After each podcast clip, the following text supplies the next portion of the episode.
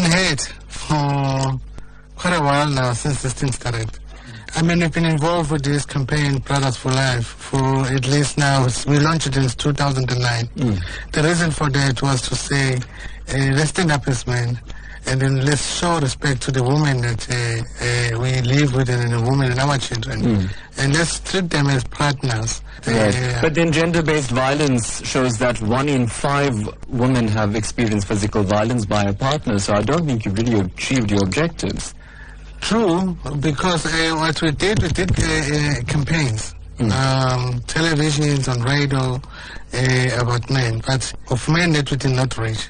Those uh, uh, side of men that we did not reach, the one who live in the rural areas. And specifically from the men that we've spoken to uh, on the streets of Durban, they say, no, we're not like that. We don't do things like that. No, we'd never hit a woman. We'd never rape a woman.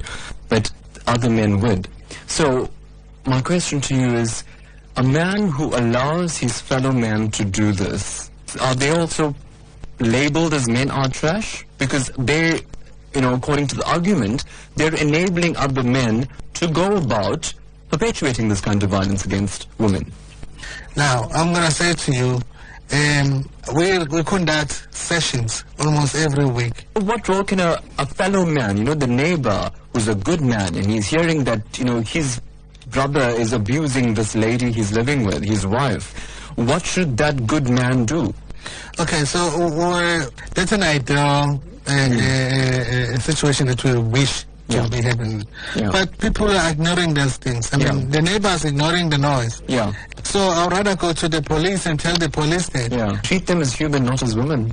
I mean, how powerful is a statement like that? It's really powerful because now um, it's, it, it makes I mean it makes you think as a man that uh, I'm treat, I'm living with a partner. Rather than um, treating someone as called a woman